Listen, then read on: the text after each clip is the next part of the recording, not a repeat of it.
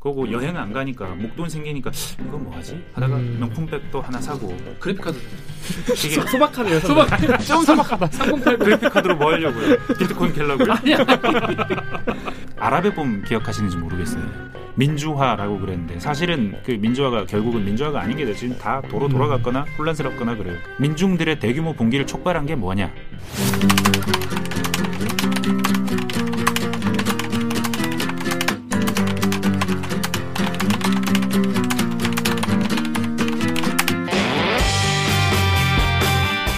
보면 빡이 치고 보다 보면 목이 막히는 사이다 안 주는 본격 고구마 성취방송 댓글 읽어주는 기자들.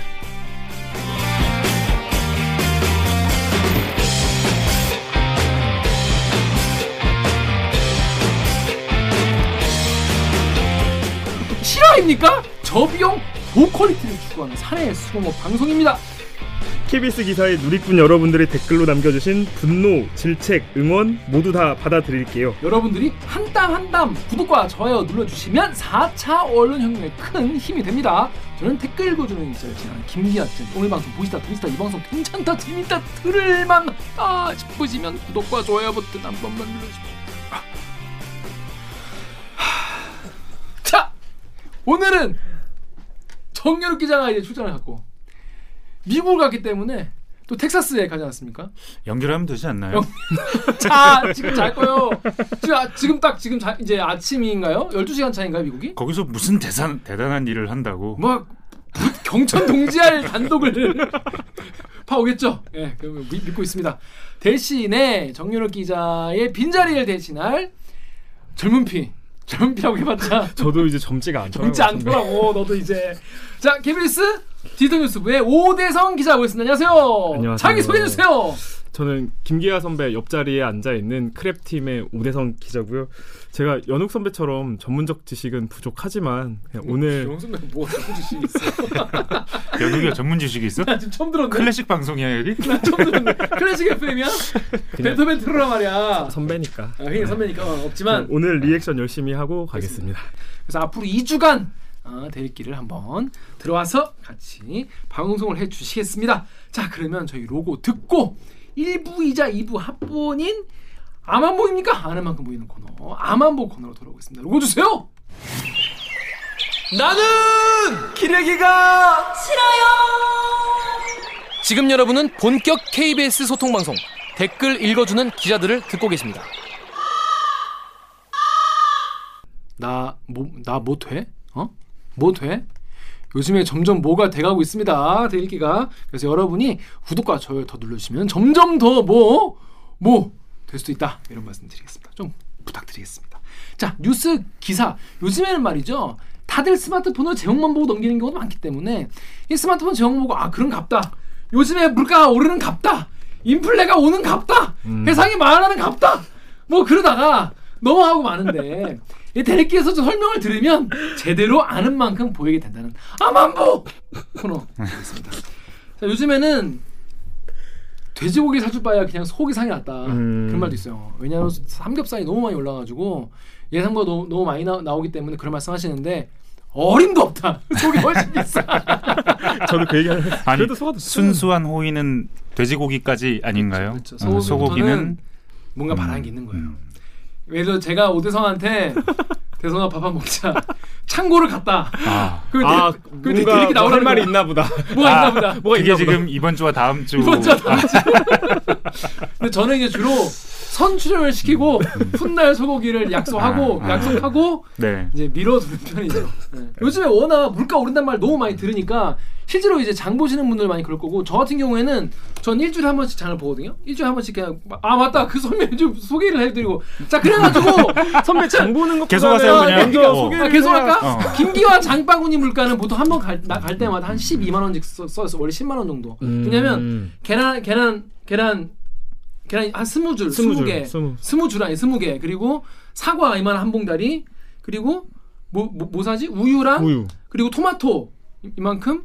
그리고 뭐 이렇게 뭐 사다 보면 거의 한 10만 원 정도에 이제 나와요. 오. 고구마랑 뭐 이렇게 내가, 내가 사료 같이 먹는 거 있어. 그걸 좀 사면 한 10만 원 되는데 요즘에는 한 11만 원, 2만 원쯤 나와요. 음. 뭐뭐좀 오르고 하면.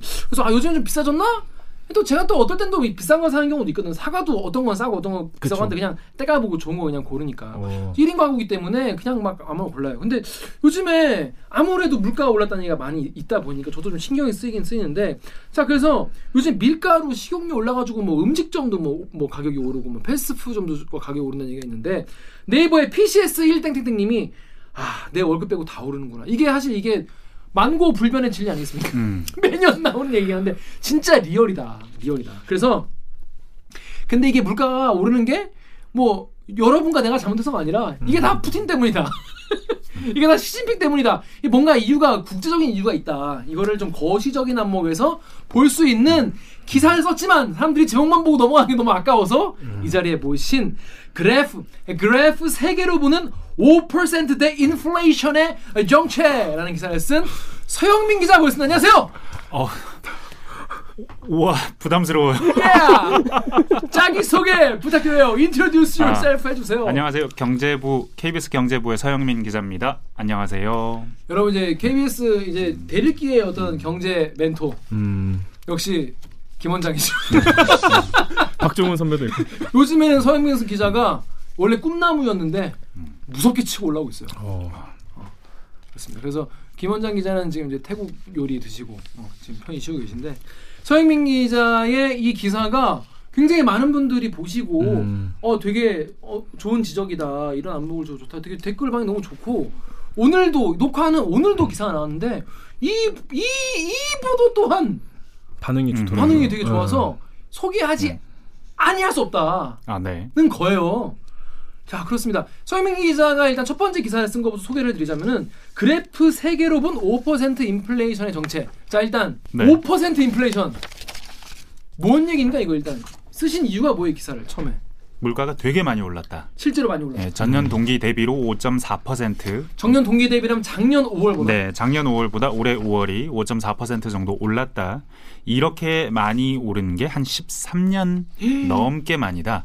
13년 전이면은 2008년 뭐 그쵸? 이때 어, 언저리. 그때 리먼 브라더스 아 물론 그것 때문이기도 하지만 당시에는 음. 그 2008년 당시에 곡물 가격이 너무 올라서 그래서 아, 곡물 가격이 네, 고- 어, 그렇게 당시에, 네. critical하구나. 똑같이 그렇게 올랐고 그 국제 유가도 굉장히 높았습니다. 어. 그래서 그때 당시에도 굉장히 물가가 높았었고 그래서 똑같은 현상이 있었는데 근데 이번에 한번 다시 왔는데 이번에는 완전 양상이 다른 거죠. 그냥 단순히 곡물 가격 뭐 유가 뭐 이런 게 아니고 지금 전쟁이 났고 음. 전쟁 전에는 2년간 코로나 때문에 고통 받아왔고 음. 이게 다 합쳐져서 물가가 올라가고 있고 아직도 올라가고 있다는 거. 네. 우리나라는 5%대지만 음.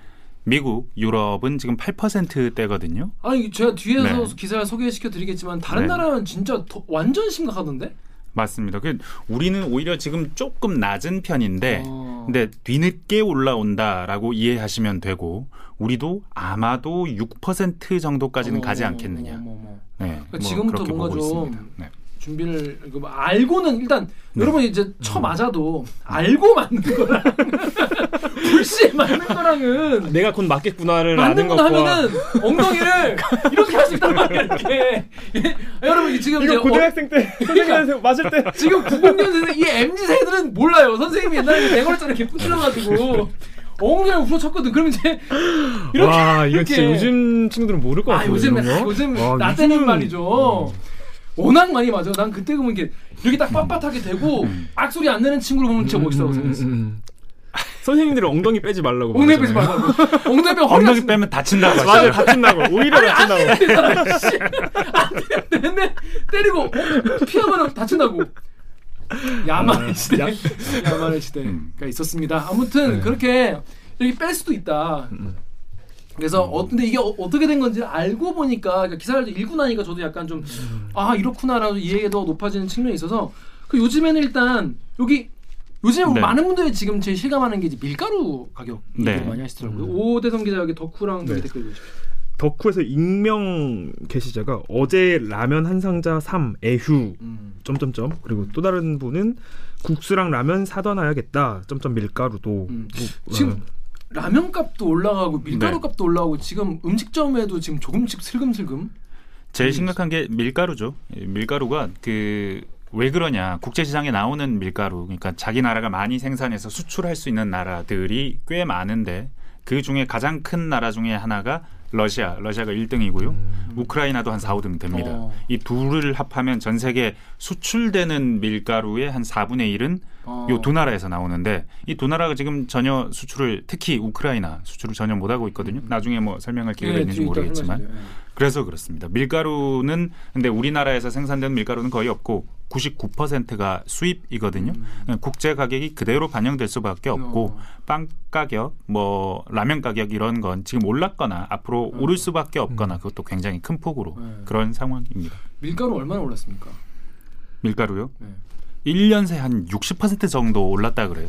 1년 새 60%. 네. 밀가루 가격만 보면. 근데 사실은 음. 이 기간 동안 거의 대부분의 상품, 원자재, 석유 가격이 올랐기 때문에 좀 그 안 와닿을 수 있는데 근데 다른 원자재들하고 다른 것이 그러니까 원유랑 밀가루는 달라요. 원유, 기름. 네, 기름. 기름은 산업의 쌀이죠. 그쵸, 뭐 그쵸. 원유가 없으면 안 돌아갑니다. 그쵸. 어, 모든 게 기름이 있어야 되고 네. 휘발유, 경유 필요한데 네.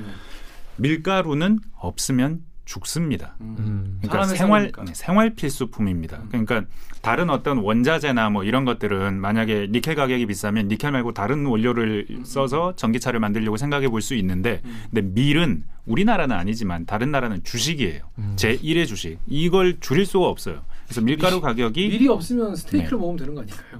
어 말이 앙뚜와 기화네트. 목 잘릴 목 잘릴 소리.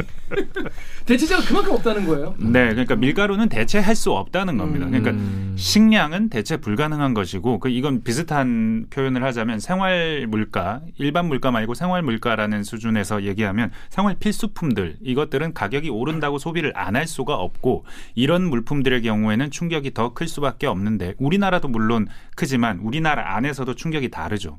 어. 이걸 마- 필수적으로 소비해야 되는 사람들에게 음. 충격이 더 크겠죠. 음. 그 밀이 다행히 우리나라 주식이 아니니까 쌀이라면 이 얘기를 바로 할 수 있지만 음. 밀의 경우에는 국제적으로는 이걸 수입해야 되는데 수입을 못해서 못 먹는 사람들이 생긴다면 그러면 대부분 경우에 저개발 국가들일 텐데 이 국가에서는 굶어야 돼요.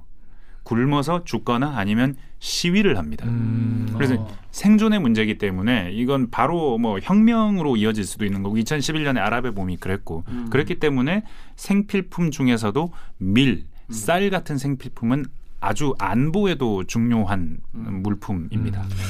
주요 품목 물가 상승률 보면 일단 방금 말했던 원유 부분에서 경유는 45% 45%면 진짜 1년 전 대비 아니 네. 천 원짜리가 천 오백 된거 아니야? 근데 사실 생각해 보면 국제 유가가 장, 재작년에 그러니까 셧다운 할때 네. 세계가 코로나 때문에 그죠, 문. 닫을 때 그때 완전- 선물 가격이 마이너스 갔어요. 어. 그거 샀다가 망한 진짜 망한 사람 많아요. WTI 레버리지 들어가 있는 네. 그런 선물 상품들 샀다가 쫄딱 망하기도 하고 내가 내 위험 감수해서 하겠다는데 더 내려갈 게 빤히 보이는데 그쵸, 그쵸, 왜 그쵸. 나한테 사지 말라고 하느냐고 항의한 사람도 있었는데 굉장히 마이너스 가격 그러니까 마이너스 가격이라는 게 사실은 상상이 안 가잖아요. 네. 이걸 원유를 가져오면 돈을 받아야 된다는 그러니까, 얘기 아니에요. 굉장히 이상한 가격인데 그렇게까지 마이너스까지 갔다가 지금 100달러가 넘었거든요 배럴당. 음. 그러니까 이게 이해할 수 없을 정도로 빵 튀고 이게 뭐 실물 가격으로는 45%라고 하지만 굉장히 출렁출렁 됐다. 음. 뭐 다양한 이유로. 그러니까 지금 보면 45%지만 네. 이렇게 이렇게 많이 왔다 갔다 했던 네네. 거죠. 또 다른 품목들은 뭐 휘발유는 27% 정도였고 그리고 가공식품 보면은 밀가루 26%, 식용유 22%, 빵 9%였습니다. 아니 근데 식용유는 왜 이렇게 오르는 거예요? 식용유는 식용유가 세계 3대 식용유가 있대요. 그 3대 식용유 가운데 하나인 해바라기유. 해바라기유가 네. 그렇게 많이 써요? 제가 이거 기사를 하나 썼는데요.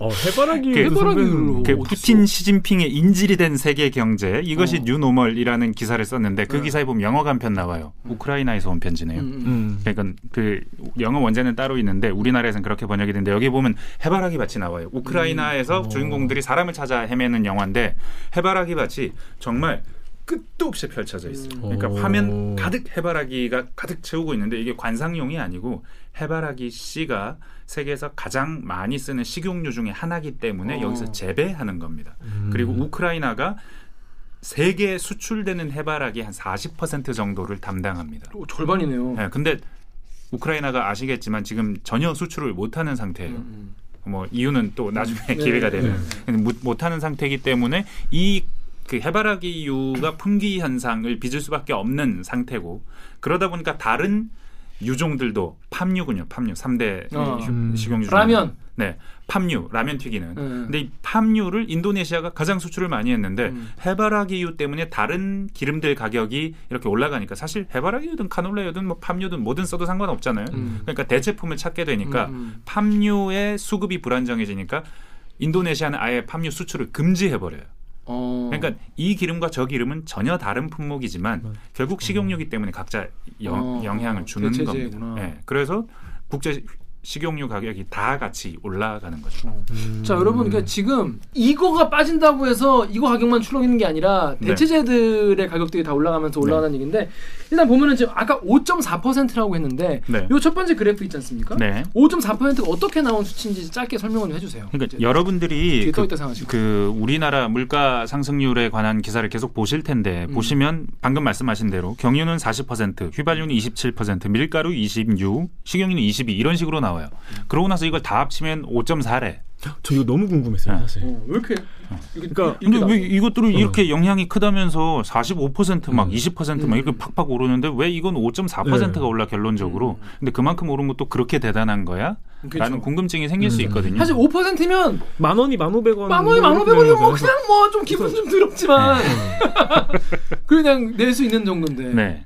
물가를 측정하는 기준 품목들이 있어요. 그 리스트를 통계청이 가지고 있고 수백 개 통, 음. 그거를 다 측정해서 매달 검사원이 나가서 그걸 측정합니다. 음. 특정 품목, 특정 상표의 가격 음. 그걸 측정해서 그걸 대표값으로 해서 삼- 몇백 개를 이렇게 쫙 나르비 한 다음에 그걸 일정한 비율로 반영을 시키죠. 음. 곱하기 0.000 이거는 가중치가 얼마, 이건 음, 아, 가중치가 얼마 다르고. 이런 쫙 하면 그 달의 물가 상승률이 전년 동기 대비로 탁 나오는 겁니다. 음. 근데 이게 그 통계청이 내는 보도 자료에 보면 품목 성질별 기여도라는 게 있습니다. 기여도 음. 얼마나 기여했나 물가가 이만큼 오르는데 음. 그래서 통계청이 이 자료를 내는 이유는 5.4%가 각각 무엇이 올라서 이렇게 기여가 돼서 이렇게 올랐느냐라는 음. 걸 기여도라는 항목으로 보여주는데 이걸 이 5.4%까지 오는 과정에서 어떤 것들이 기여도가 커졌는지 그래프로 볼수 있지 않을까. 네. 한 17개월 정도를 본 겁니다. 그 음. 정도를 봐도 뭔가 보이는 게 있었어요. 그래서 17개월이면. 기 그래프 3개로 음. 요약을 한 겁니다. 그리고 음. 이렇게 나온 거죠. 기사는. 첫 번째 그래프를 보면 상품과 서비스로 이렇게 나뉘어져 있는데 네. 어떻게 좀 봐야 되죠? 네. 근데 물가라는 거를 눈에 보이는 상품들의 모임 모 조합으로만 이해하시면 그렇게 안 돼요. 생각했는데. 예. 네, 네. 왜냐하면 전기세는 눈에 안 보이잖아요. 그렇죠, 그렇죠. 음. 아, 전기세라고 부르지만 전기 전기요금. 요금 이죠. 네. 어, 눈에 안 보여요. 그리고 뭐 외식 가격 음. 외식이라는 건 우리가 직접 하는 행위지만 여기에서 우리가 물건을 사는 게 아니고 먹는 거죠. 네. 네. 일종의 서비스를 사는 거 먹, 먹고 나서 밖에 나오면 없잖아요, 그거. 그렇죠, 그렇죠. 크게 이 두 가지로 물리적인 실체가 있는 상품 그리고 조금 물리적인 실체가 없는 서비스 음. 꼭 그렇게 나뉘는 건 아니지만 이렇게 크게 두 카테고리로 통계청이 나눕니다. 음. 그리고 총 지수는 상품과 서비스 정도로는 아니고 상품은 다시 또 공업 제품, 제조업 제품들 음. 뭐 그리고 뭐 다른 기타 여러 가지 농축 수산물 제품들 이건 만드는 건 아니죠 재배하는 거죠 음. 그리고 뭐 기타 등등 음. 그리고 서비스 같은 경우는 개인 서비스 공공 서비스 뭐 아파트 관리비 뭐 이런 음. 것들 다양하게 있죠 이렇게 분류 분류 분류 분류별로 나뉘는데 가장 큰 카테고리별로 본 겁니다 그 그러니까 3.5 더하기 네. 1.85가 5.4인 거잖아요. 네네네 그 상품이 훨씬 많이 오른 거네요. 그렇죠 서비스보다. 만드는 제품들이 지금까지는 훨씬 더 많이 올랐고 음. 서비스는 밑에서 조금씩 조금씩 음. 안 오르진 음. 않아요. 계속 꾸준히 올라요. 음. 이건 왜 그러냐면 2020년에 코로나가 있었고 지금 그래프는 2021년부터 있는데 2020년에 워낙 안 좋아졌고 음. 그게 꾸준히 회복되는 과정 자체에는 있는 뭐 그런 모양을 보여준 거죠. 큰 틀에서 보면 그렇습니다. 그러면 상품 가격이 올, 오른 올랐기 때문에 이제 네. 그 물가가 올랐다라고 봐야 네. 되는데 상품 가격에 제일 큰 영향을 미치는 것 중 하나가 이제 기름 아니겠습니까? 네. 석유. 방금 원유. 말했던 곡물 가격 압력 그러니까. 그리고 유가 압력 유가, 요거 두 음. 개가 두 가장, 개가 가장, 음, 이런 두 것들 가지. 국제 가격이 많이 높아졌으니까 그렇죠. 그리고 또 다른 상품 그러니까 이건 원자재고요. 요 반도체 음. 반도체 병목 현상 맨날 얘기하잖아요. 바이든이 네. 맨날 그 바이든 사진에 보면 반도체 웨이퍼 음. 기판, 회로 기판 네. 그거 들고 나와서 이렇게 흔드는 장면이 유명하잖아요. 그만큼 아직도 여전히 반도체는 부족합니다. 지금도 자동차에 들어가는 반도체, 휴대전화에 들어가는 반도체 뭐 이런 거 부족한데 이건 코로나 때문이긴 한데 근데 이 압박이 더 심해지는 거예요. 그 다른 의미에서 또 상품을 왜 많이 썼느냐? 미래가 빨리 왔습니다. 코로나 때문에. 음. 코로나 때문에 우리가 대면 회의 안 하고 줌 회의하면 노트북 필요하죠. 노트북 안에 들어가는 프로그램, 프로그램은 클라우드 상에서 돌아가는 줌 같은 화상 회의. 근데 줌 같은 화상 회의 우리는 그냥 컴퓨터 안에서 쓰지만 이걸 하려면 마이크로소프트의 본사에 어마어마하게 큰 그. storage와 음. 서버와 뭐 슈퍼컴퓨터들이 막 돌아가야 돼요. 그런 것들 비용 전부 다 반도체죠. 그리고 다른 한편으로는 정부가 돈을 풀었어요.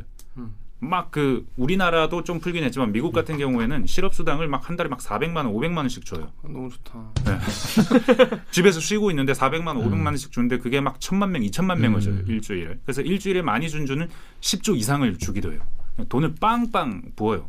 그러면 공장에 가서 물건을 만들지는 않으면서 그 물건을 사기는 하는 거예요. 음. 특히 TV, 냉장고 이런 가전 제품들이 굉장히 많이 팔렸습니다 작년에. 그런 그 거기 전부 다 반도체도 들어가고. 근데 이게 인플레가 유발되니까 이게 모든 것들이 상승 작용을 일으키니까 사람이 제조하는 것들, 만드는 것들 이런 것들의 가격이 급히 튀어오른다. 음. 그래서 지금까지 물가 상승을 주도하는 건 바로 그런 요소들이었다는 음. 게첫 번째 그래프로 볼 수 있는 현상입니다. 그렇습니다.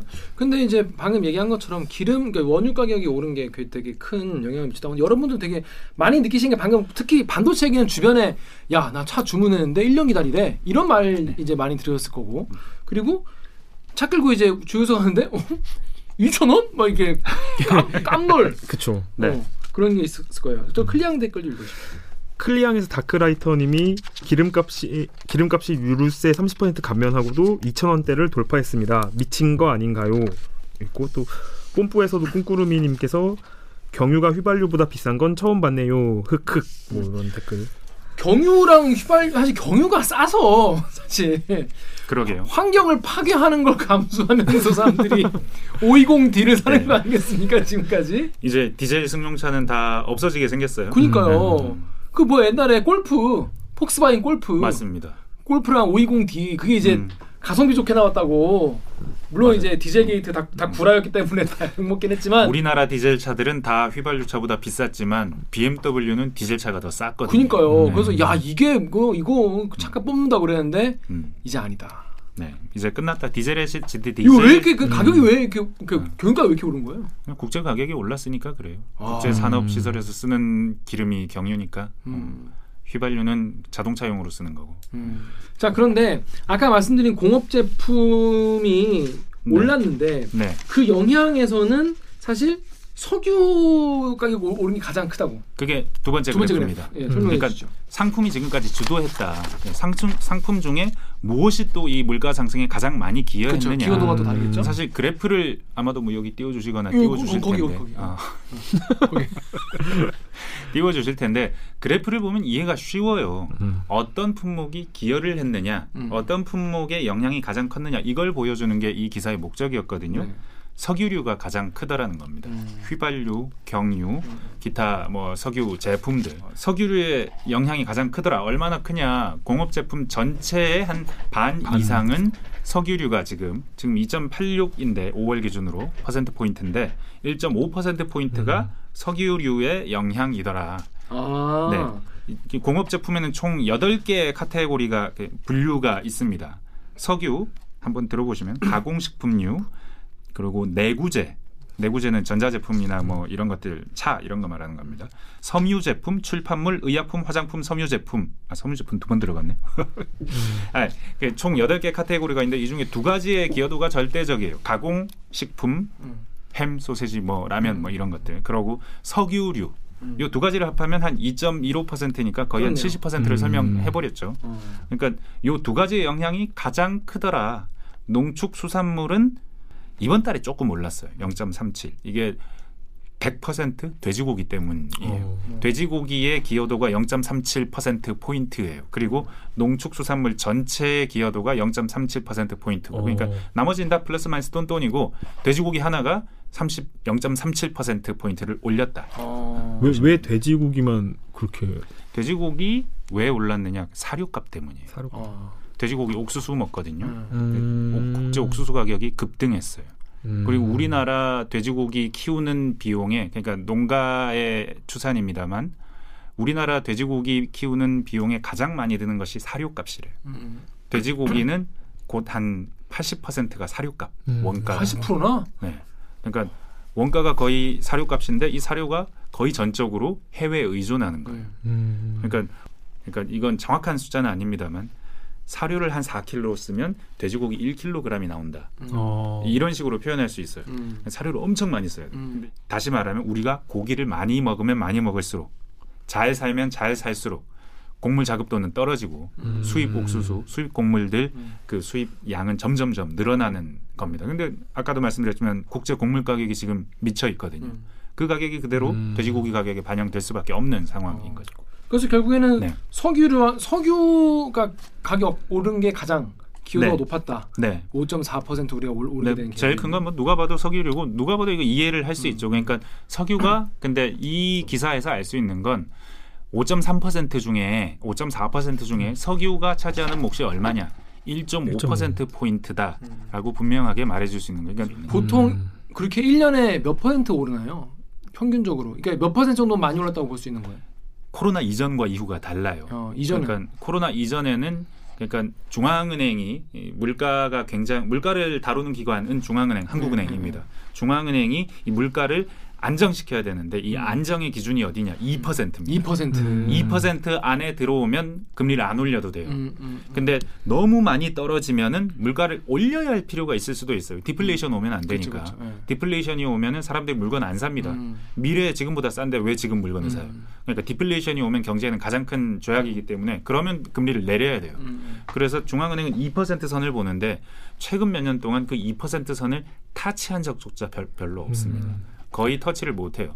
그리고 한참 물가가 안 좋을 때는 1% 아래로까지 떨어지 0.89% 오르기도 했어요. 음. 그러니까 굉장히 물가가 저 물가 상황이 지속됐었는데 근데 코로나가 오고 나서 그게 바닥을 한번 툭 찍고 나서 그 뒤로 촤르륵 올라서 어. 그래서 어느 순간부터는 2% 선은 넘겼고 2% 넘겨도 그런데 괜찮다고 그랬어요. 이게 음. 일시적인 현상이기 때문에 에, 일시적으로는 이 정도 감내할 수 있다. 경기가 더 좋아져야 되기 때문에. 음. 근데 지금 상황은 2%가 아니고 2% 넘은 지 한참 전이고 2%, 3%, 4% 이제 5% 넘었고 어쩌면 6% 넘을 수도 있다는 얘기까지 나오는 상황이 음. 된 거니까 뭐 대충 가늠이 가실 저 겁니다. 궁금한 게 있는데 네. 이 석유류가 1.5% 영향이라고 포인트. 예, 네. 포, 포인트 돼 네. 있는데 근데 사실은 이제 가공식품을 만들려면 사실 또 기계를 돌려야 되고 근데 이 네. 기계에도 당연히 석유나 원유가 들어갈 거고 뭐 네. 내구재를 생산을 해도 거기에도 기계를 돌려야 되니까 거기에도 기름이 들어갈 거고 그렇게 했을 때 석유류의 영향은 1.5% 포인트보다 더 높아야 돼 그런 요인까지 다 따지나요? 훨씬 높아야 되는 게 맞고 그게 어찌 보면 아주 정밀하게 측정을 한다면 그렇게 측정을 해야겠죠. 왜냐면 항상 원가 네. 이런 얘기 하잖아요. 뭐 생산할 때 기름값 때문에 네. 원가 상승 요인이 있을 수밖에 없다. 항상 이런 얘기를 하니까. 가공식품 같은 경우에 보면 빵, 뭐, 뭐 라면, 뭐 이런 것들인데. 그거 생산할 네. 때 석유 드니까 그거 원가를 반영하고 동시에 또 뭐 자동차 만들 때 당연히 석유가 들고 뭐 기타 등등 다른 모든 것들을 만들 때 산업의 쌀이니까 네. 다 들어가는데 근데 소비자 물가 상승률을 측정할 때 우리가 말하는 석유류는 휘발유, 경유, LPG 이런 석유의 형태라고 아, 우리가 물리적으로 딱, 인지하는 아, 것만입니다. 그것만. 그러니까 그것만 해서 1.5% 포인트니까 음. 사실은 이게 이 재밌는 것이 이 공업 제품 가격 상승 이거 물가 그래프를 보면요 거의 국제 석유 가격하고 흐름이 비슷해요. 음. 예, 흐름이 비슷하고 결국 그게 다 반영이 되는 겁니다. 그리고 그 지적이 중요한 것이 뭐냐면 처음에 소비자 물가가 오를 때 에너지 가격이 먼저 오르니까 공업 제품이 먼저 오르는데 그러니까 국제 원자재 가격이 올라서 그 영향을 우리가 받기 때문에 공업 제품의 가격이 올라요.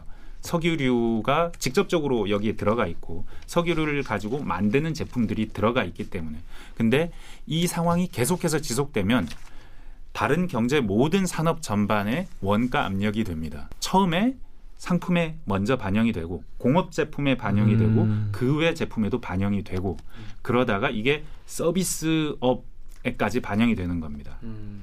시- 그러니까 이 순서가 시차가 있는 있는 거구나 서비스. 게다가 이건 공업 제품과 서비스라고 말할 수도 있지만 수출과 내수라고 말할 수도 있습니다. 음. 서비스업은 다- 대부분 내수 산업이에요. 사람 대 사람을 상대하는 산업들이니까. 그러니까 내수 산업에 원자재 가격이나 곡물 가격이 바로 반영되진 않아요. 근데 내그 원자재 가격 압력 원- 뭐 이런 것들이 높아지면 서서히 이게 국내 내수 경제에도 반영이 돼서 내수 경제 물가도 내수 부분도 물가를 끌어올리는 겁니다. 아, 그러니까 지금 네. 이렇게 자연스럽게 세 번째 그래프 얘기를 하게 되는데 네.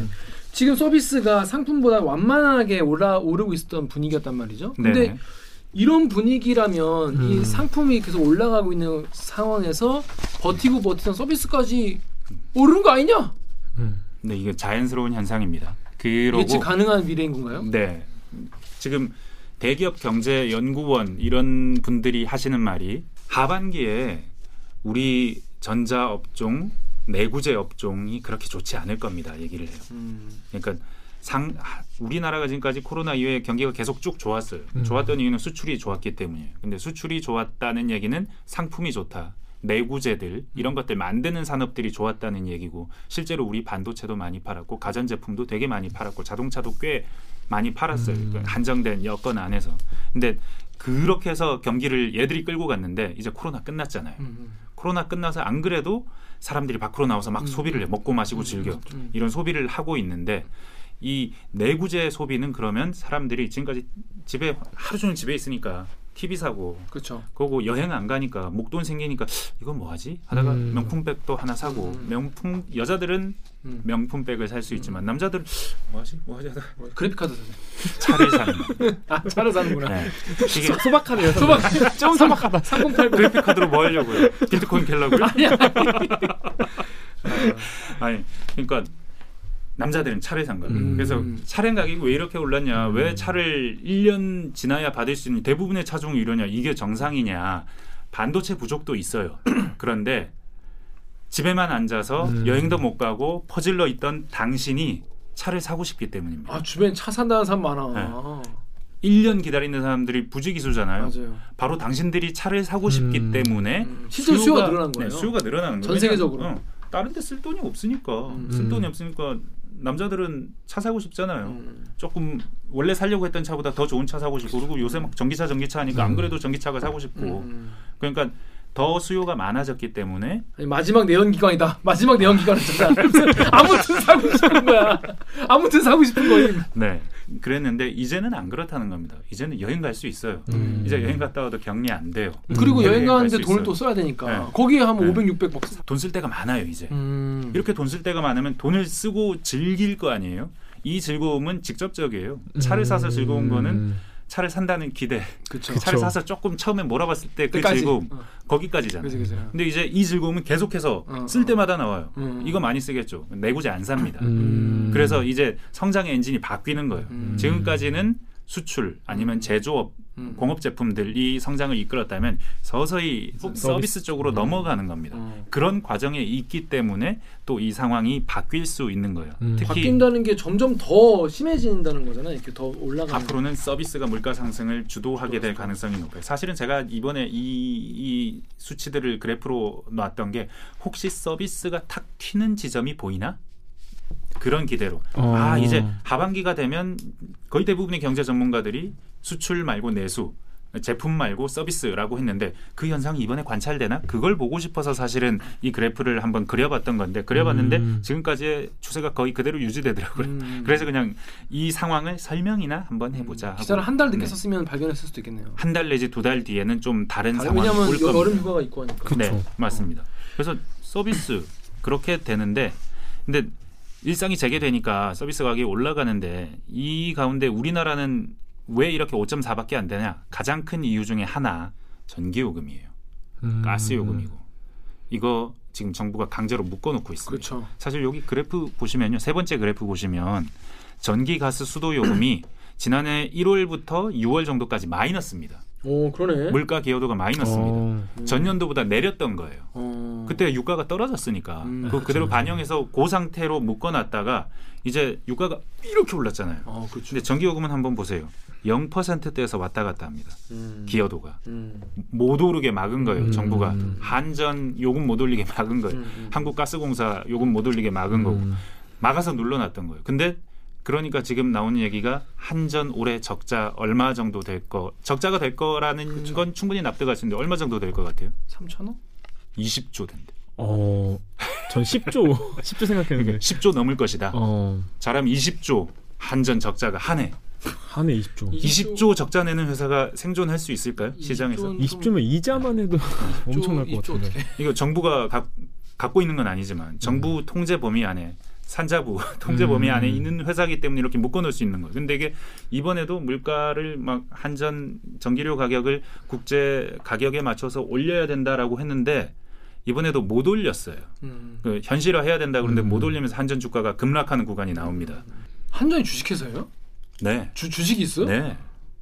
한전 주식회사입니다. 2만 3천 원대 하고 있습니다. 어 지금. 그래? 너, 알- 네. 너 알- 알았냐? 아, 몰랐어요. 나는 KBS랑 비슷한 데인 줄 알았어. 공사니까. 주식회사입니다. 어. 근데 이 디스카운트 때문에 오르질 못해요. 근데 그거- 언젠간 네. 올릴 거 아니에요.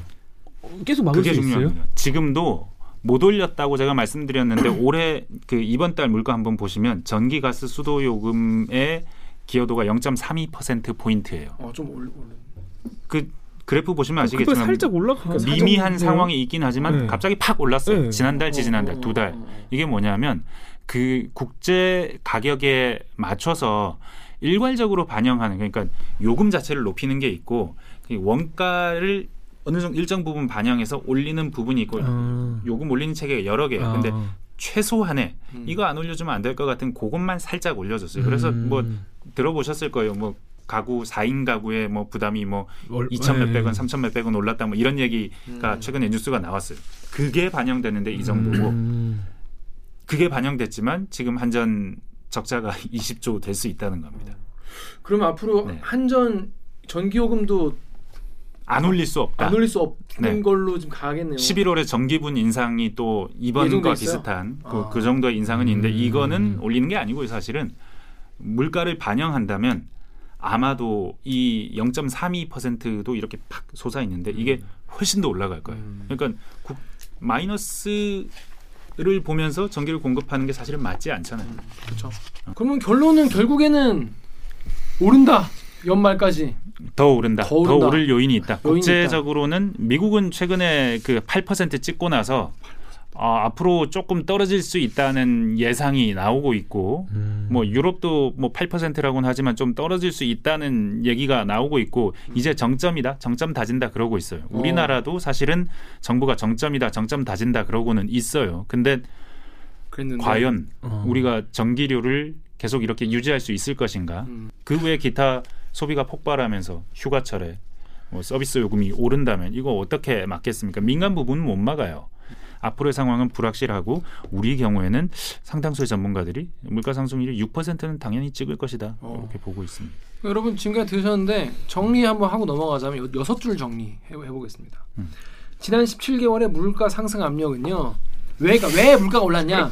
1번 상품 부분이 주도하고 서비스 부분 기여도가 지속적으로 커져왔다. 뭔 얘기인지 아시겠죠? 상품 부분이 많이, 많이 올랐다는 거예요. 상품은 공업 제품, 특히 석유 때문에 많이 올랐다. 셋째, 서비스 부분은 이제 외식업 등 개인 서비스 때문에 조금씩 올라왔다. 이게 이제 지난 17개월 동안의 상황이고 앞으로 앞으로는 어떻게 되냐? 1. 상품 부분 크다. 두 번째, 근데 서비스 부분도 점차 커질 것으로 예상된다. 3. 근데 정부가 그동안 눌러왔던 공공요금, 가스요금, 전기요금, 전기요금 이런 것도 이제 더 오르지 않겠냐? 겁니까? 먹고 살기 더 힘들다. 더 힘들다. 이게 이제 저희는 기자가 자기 기사 마지막에 딱 정리해놓은 내용이에요. 자, 여러분 근데 여러분 대한민국 살고 있는 걸 행운으로 알아야 될 것 같아요. 전 세계가 우리나라 빼고 더 날리는 데가 많더라고요. 제가 오늘 녹화일 기준으로 나온 기사를 갖고 왔습니다. 호주 얘기 호주 수출국까지 덮, 덮친 공급난 호- 호주 KFC가 햄버거에 양상추 대신에 양배추를 넣는다는 거예요. 햄버거에 양, 양나 이거 안 먹어. 양배추 진짜 너무 아닙니까? 그 우- 우리나라에서도 있었던 일인 건 모르세요? 이- 그 맥도날드였죠. 네, 어, 맥도날드에서 네. 양상추가 좀 부족하니 양상추를 좀못 드리겠습니다. 섞었어요. 죄송합니다. 대신 포테이토 칩을 드릴 텐데 괜찮으시겠어요? 그런 적이 그러니까, 있어요. 어, 우리도. 말이 안 네. 되지. 그래가지고 기사를 살짝 자, 빨리 읽어드릴게요. 주요 식료품을 수출하는 원래 수출국인 호주에서 양상추 없, 양상추 없어가지고 KFC가 양배추를 쓰기로 했다고 보도했다는 겁니다. 왜냐 해안 지역에 홍수가 났대요. 그래서 양상추가 싹 쓸려 나가서 양상추가 없어. 아이고. 그래서 올해 들어 두 번째다. 올해 1월에는 또 6개 그러니까 치, 킨이 없어가지고 관련 메뉴를 추렸다고 합니다. 그래가지고 이런 식으로 어, 과일과 채소 소비자 가격이 6% 6.6% 올랐다고 해요. 그리고 어, 이 아이스버그 양상추 하나에 11,000원, 수박 한 통에 23,000원이 넘는다. 이거 어떻게 사냐 이런 불만이 나오고 있다고 하고 캐나다는요. 캐나다인 4명 중 1명이 물가 급등에 강제 다이어트 중이다. 음. 강제 절식. 어. 캐나다가 이제 G7 중 하나지 않습니까? 그런데도 국민 4명 중 1명이 치솟은 물가 급등 때문에 음식을 못 먹는다는 거예요. 왜냐면 이게 뭐 자선단체가 이제 조사해 봤는데 응, 응답자의 23%가 식비를 감당 못해서 적정량의 음식을 못 먹고 있다. 음. 다섯 명 중 한 명은 한 번 이상 굶주림을 겪었다. 이게 뭐야 이게 뭐 보- 보릿고개요? 아니 근데 선진국인데도 이렇다면 그러니까. 사실 저개발 국가나 개발도상국은 그러니까 더 힘들다고. 네. 이게 비율이 캐나다 인구로 검, 이게 환산 환산하면 700만 명이 넘는 사람이 먹지 못한다는 건데 이 실제로 지금 전 세계가 이렇게 이제 식량 난 난이랄까 식량 위기 같은 게 조금 조금씩 지금 보이고 있는 상황인 거예요? 네. 그러고 사실 선진국들은 뭐 이런 일이 있다 저런 일이 있다 해도 괜찮아요. 음. 지금 정말 중요하고 정말 걱정이 되는 건 이 식량 때문에 세계 정치가 굉장히 위태로울 수 있다라는 겁니다. 그러니까 세계 정치가 세계 각국의 정치가 각국의 정치가 네. 어떻게 되든 사실 뭐 내 알바 아닌 거 아닙니까? 국가가 부도가 나서 아 국가 부도는 안 되지. 어. 네 이게 물가 불안은 특히 인플레이션이 무서운 거는 인플레이션은 정부를 용서하지 않아요. 음. 그러니까 인플레이션이 일어나면 어떤 정부든 민주 정부는 다 작살나. 너무 심하고 못 잡으면 물러나야 됩니다. 바이든도 올해 중간 선거가 예정돼 있는데 인플레이션이 너무 심해서 지금 지지율이 아주 안 좋습니다. 지금 대패할 거라고 나오거든요. 중간 그 선거. 서민 기자 기사 보면은 네. 이제 바이든이 읽으면 섬뜩하겠다.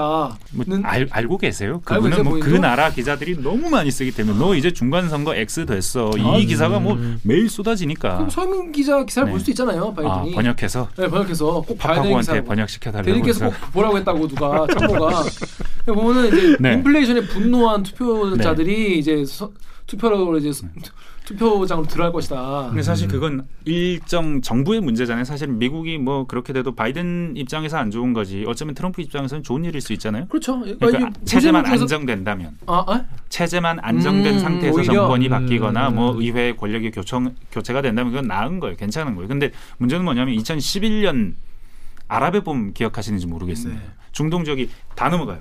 민주화라고 그랬는데 사실은 그 민주화가 결국은 민주화가 아닌 게 돼요. 지금 다 도로 돌아갔거나 혼란스럽거나 그래요. 그렇게 이게 뭔가를 놓고는 세계에서 막 해석하는데 어려운데 중요한 사실 하나는 이게 민중들의 대규모 봉기를 촉발한 게 뭐냐? 국제 밀가격이에요. 어. 당시에도 우크라이나랑 소련의 흉작이 됐어요. 음. 그뭐 기상상의 이유로 수출량이 급감해요. 그래서 그러니까 중동은 거의 대부분을 이쪽 지역에서 밀을 수입합니다. 근데 밀이 주식이죠. 중동은 음. 우리나라 쌀 같은 거예요. 근데 이 밀 가격이 급등하니까 사람들이 참지 않고 거리로 나오는 거예요. 음. 그게 그동안 쌓여 있던 독재에 대한 어. 불만, 부패에 대한 불만하고 결합하는 겁니다. 트리거가 되는군요. 네, 촉매가 되는 겁니다. 블룸버그 기사를 보면 뭐 지난달 말 기준으로 최소 15개 신흥국에서 달러 표시 국채 리스크 프리미엄이 10% 포인트를 넘겼다. 뭔, 그러니까 얘기, 뭔 소리지? 무슨, 말, 무슨 말이에요? 뭔 얘기야? 부실 채권이 됐다. 어. 왜냐하면 국제 밀 가격이 올라가고 올라가면서 이 나라들 수급 사정 안 좋아지고 불안한데 식료품 불안 있는데 그런 와중에 이 나라가 불안해지면 환율도 치솟습니다. 그러니까 환율도 치솟고 환율이 환이 치솟으니까 우리나라 그 어. 나라의 가- 어. 화폐 가치가 떨어지고. 예, 다시 또 안 그래도 부족한 이 자원들의 가격이 또 올라가요. 음. 계속 안 좋아지는 악순환이 일어나면 나라가 불안하잖아요. 그래서 이, 그 나라의 국채가 이 나라의 채권을 누가 채, 사? 채권이. 불치가 아, 됐다는 거. 누가 사겠어요? 그러니까 이 부실 채권 상태라고 할 만큼 금리는 높고 리스크는 높은 그런 상품이 되고 그런 나라가 지금 최소한 15개라는 건데 레바논, 벨라루스, 스리랑카, 우크라이나, 엘살바도르, 아르헨티나, 음. 파키스탄 어. 언제 무너져도 안 이상하다는 겁니다. 아르헨티나는 왜? 아르헨티나가 참 안타깝죠. 어. 예, 뭐, 자, 100년 전에는 세계 5대 선진국 이랬을 호령하던 텐데 날이었는데. 네. 그런 댓글도 있더라고요. 네. 자 그렇습니다. 자 그런데 자 여러분 무슨 얘기인지 아시겠지만 전 세계가 지금 난리인데 이거를 촉발한 원인이 물론 딱 한 명의 잘못은 아니겠죠. 하지만 상징적인 인물, 음. 대표하는 인물, 책임져야 되는 인물이 있지 않겠습니까? 그 중에 이게 두 명 정도가 아닐까 우리 머릿속에 지금 떠오르는데 한 분 한 분 그리고 한 나라 한 나라씩 얘기를 좀 해보려고 해요. 네. 첫째 푸틴 우리 홍차영 우리 푸틴 러시아 대통령이랑 중국의 이제 시진핑 네. 시진핑 주석이에요. 그 네이버의 Z 땡땡님이 야 저 둘 때문에 60억이 좀 불편하다 이런 말씀했는데 일단 우크라이나 전쟁이 지금 끼친 영향이 굉장히 크지 않습니까? 일단 이제 농부들이 농사 짓겠어요. 지금 전쟁 중인데 우크라이나 농부들이 네. 손 들고 전쟁해야지. 짓더라도 굉장히 제한을 음. 받을 수밖에 없겠죠. 일단 그런 요인이 있는데 가장 지금 직, 직접적인 건 수출을 못 해요. 자, 그러니까 농사를 못 짓는 것도 못 짓는 거지만 네, 요건 다시 얘기하고. 수출이 안 된다는 거예요. 네. 자 관련 댓글 우리 오, 그 오세영 기자 읽어주십시오. 정- KBS 뉴스 유튜브에서 정재용님이 우크라이나 입장에선 오데사를 어떻게든 사수해야 한다. 그러기 위해선 최대한 돈바스에서 러시아의 힘을 빼는 게 중요하고 그것만 해도 최악의 결말은 아니다. 우크라이나가 전체 합병될 위험은 없다고 보지만 흑해에 대한 접근권이 이번에 제한될 가능성도 있으니 그걸 최우선으로 방어해야 하고 그런 점에서 헤르슨으로의 역공은 의미가 있다고 본다. 이렇게. 일단 지금 오, 지금 우크라이나 전황도 뭐 중요하지만 일단 오데사를 왜 사수해야 되는지. 저기 보시면 지도 보시면 오데사가 남부 지방 도시입니다. 음. 이렇게 딱 항구 도시예요. 그 우리나라로 치면 부산 같은 도시입니다. 음. 마리우폴도 꽤 큰 도시인데 그 오데사가 그 우크라이나 밀 수출의 중심이에요. 물론 이게 육로로도 나갈 수 있는데 육로로 해외로 수출되는 분량은 굉장히 제한적이고 대부분 배로 나갑니다. 그리고 그한80% 정도가 배로 나가고 오데사가 가장 중요한 항구예요. 음. 사실 이 오데사는 아시겠지만 러시아가 차지하려고 공격을 했고 차지했다는 보도도 일부 나왔었지만 네. 결국 차지 못했어요. 약간 서쪽에 있어요. 만약에 이 오데사를 잃으면 우크라이나는 내륙 국가가 됩니다. 아, 근데 그 일단은 지금은 우크라이나 땅이에요. 그리고 뭐 여기 우크라이나가 완전히 실효적으로 지배하고 있는데 음. 문제는 우크라이나 앞 그 오데사 앞바다에 기뢰가 어마어마하게 깔려. 기뢰라는 게 이제 기뢰. 지뢰가 물 속에 있는 걸 기뢰라고 하죠. 그렇겠죠. 네. 그런 거 아닐까요? 어 맞아 맞아 맞아. 어. 기뢰가 어마어마하게 깔려 있어요. 어. 그리고 여기가 크림반도랑 그리 멀지 않습니다. 그렇죠. 음. 크림반도에서 미사일로 타격이 가능해요. 그래서 상, 상성 같은 것도 때리려나? 그러면 안 되지 않나? 오, 오데사 항에서 못 나가요. 아, 아 나갈 수가 없어. 네. 어. 오데사 항에서 미를 상선이 싣고 못 나가야 나가. 되는데. 네. 그래서 이걸 뭐 나토가 군함이 호위를 해서 갖고 나와야 되는 거 아니냐 하는데 근데 그럴 경우에는 긴장감이 높아질 수 있습니다. 음. 그렇죠. 나토가 호위해서 가는데 그걸 터져. 러시아가 미사일로 때린다? 미사일로 때리면 나토는 대응을 해야 되는데. 그럼 나토가 대응을 해야 되는 상황. 음. 이 상황을 감당할 수가 없는 거예요 세계는. 그래서 오데사 항이 묶여 있습니다 지금. 아, 예. 그게 제일 큰 상황인 거죠.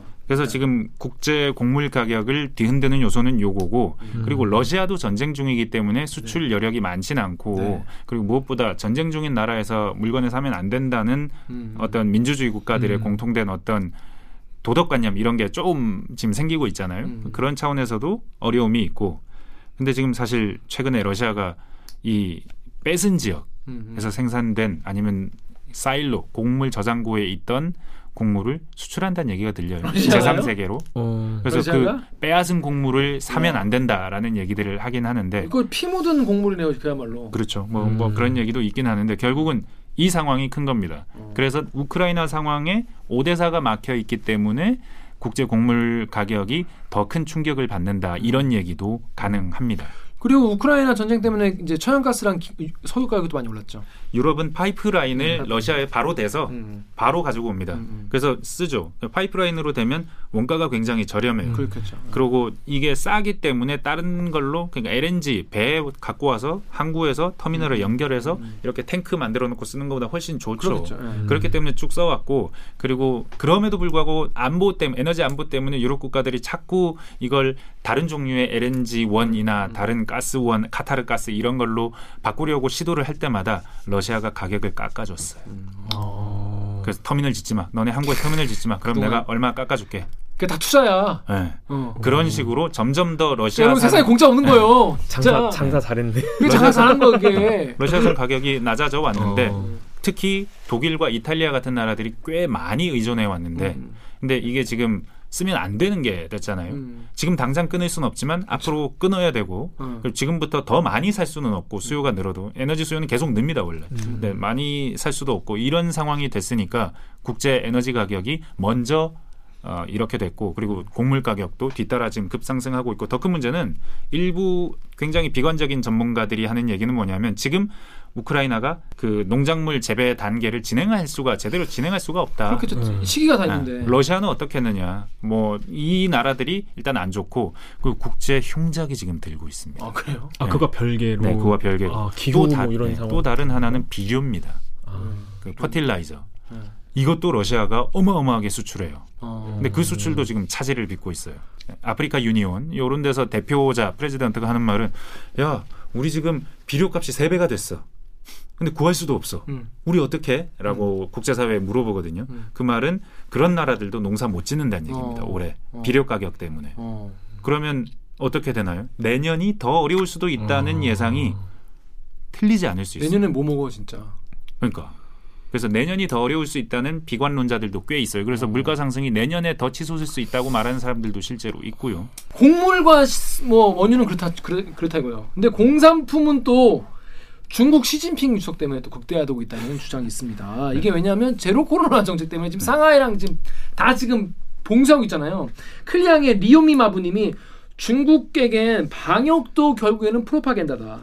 중국 관영 언론에서 칭링 그러니까 확진자 제로 같은 이것도 결국에는 당과 시진핑의 업적으로 만들려고 하는 거고 이걸 통해서 정치적 입지를 더 굳히려는 수단으로 사용하는 거다. 자 제로 코로나 이슈가 이게 지금 정치 일정이라고도 볼 수 있고 이게 또 게다가 공산품 수출로까지 이어지는 겁니까? 공산품 가격 올라가는 것까지? 쉽게 말하면 네. 중국이 제로 코로나 정책을 함으로써 네. 2020년에 일어났던 일이 조금 사이즈 작은 버전으로 또 일어나고 있는 겁니다.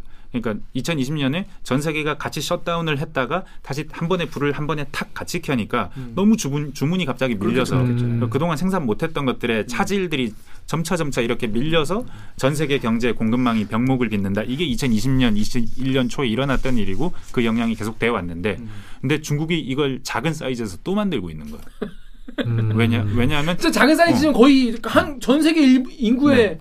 대부 굉장히 많은 부분을 네. 차지하는 구- 중국에서. 가장 경제적으로 큰 분량을 차지하는 상하이, 상하이. 뭐 장수성 인근 뭐 네. 이런 곳들을 통제해 버리는 겁니다. 네. 그럼 베이징도 통제했다가 네. 풀었다가 뭐 이러고 네, 있고. 네, 네. 그러니까 이렇게 통제를 하는 게 그냥 그냥 아 그냥 조금 뭐 오미크론 심하지도 않은데 적당히 하겠지 하지만 적당히 아니에요. 못 다니게요. 밖에. 아 영상 보니까 진짜 네. 빡세게 하더라고요. 밖에 못 다니게 하고 하더라고. 걸리면 문 부수고 들어가서 그 환자 끌고 질질질 끌고 나가요. 방호복 입은 사람들이. 어. 코로나가 있으면 안 되기 때문에. 어. 그게 중국 체제의 우수성의 상징이기 때문에. 그리고 올해 하반기에 이제 시진핑이 보통 중국은 격대 지정이라고 해서 음. 지도자가 5년 텀을 두 번 해요. 음. 그리고 물러나요. 음. 지금까지 그래 왔어요. 등소평 이후로. 음. 그런데 시진핑이 지금 10년이 됐어요. 음. 올해 10년이 됐는데 안 물러날 거예요. 음. 한번 더 할 거예요. 근데 이게 한 번 더가 될지 어떻게 될지는 몰라요. 음. 근데 가장 중요한 건 그간 세워왔던 원칙을 올해 깬다는 거예요. 올해 하반기에. 음. 아. 네. 한번 더 하니까 네, 한번 더 해야 되는 거예요. 음. 네, 3, 삼 연임을 해야 되는데 15년. 이 정치 행사를 앞두고 그 어떤 불확실성도 만들고 싶지 않은 거예요. 음. 지금까지 시진핑이 우리가 코로나 대응을 잘했어. 우리는 지금까지 그치, 그치. 코로나를 하나도 국내에 네, 머물지 네. 않게 만들었고 서구는 미국과 저 국내 코로나 방치해 가지고 100만 명 넘게 죽었어. 우리 체제가 얼마나 좋아라고 광고를 해왔고 이걸 기반으로 이제 이것 등 여러 가지 경제 성과 등을 기반으로 시진핑이 재집권을 하려고 하는데 변수가 되면 안 되잖아. 음. 근데 사실은 변수가 되면 안 된다는 이유가 또 하나가 백신이에요. 중국 백신이 약간 물 백신이라는 얘기도 있지만 있죠, 있죠. 근데 고령층에게 많이 못 맞췄어요. 예, 고령층부터 맞춰야 되는 거 아니에요? 근데 고령층부터 맞, 부- 맞춰야 되는데 1억 명이 넘는데 중국의 고령층이.